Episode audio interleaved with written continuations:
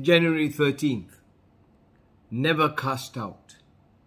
Him that cometh to me, I will in no wise cast out.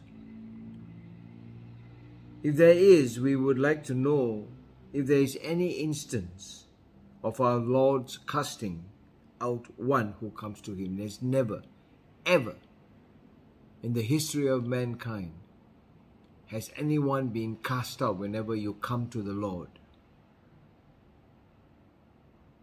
This is the most important. Suppose we go to Jesus now about the evils of today. We are for sure to know that He will listen and He will be there for us. This man receiveth sinners. Luke 15 verse 2. But he repulses none.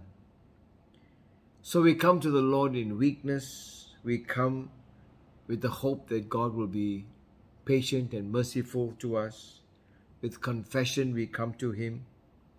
And with praise and thanksgiving, we know that the Lord will bless us.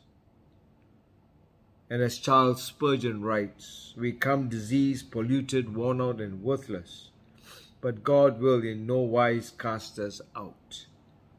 So let us continually come into His presence, seek the face of the Lord, and ask for forgiveness and be set free.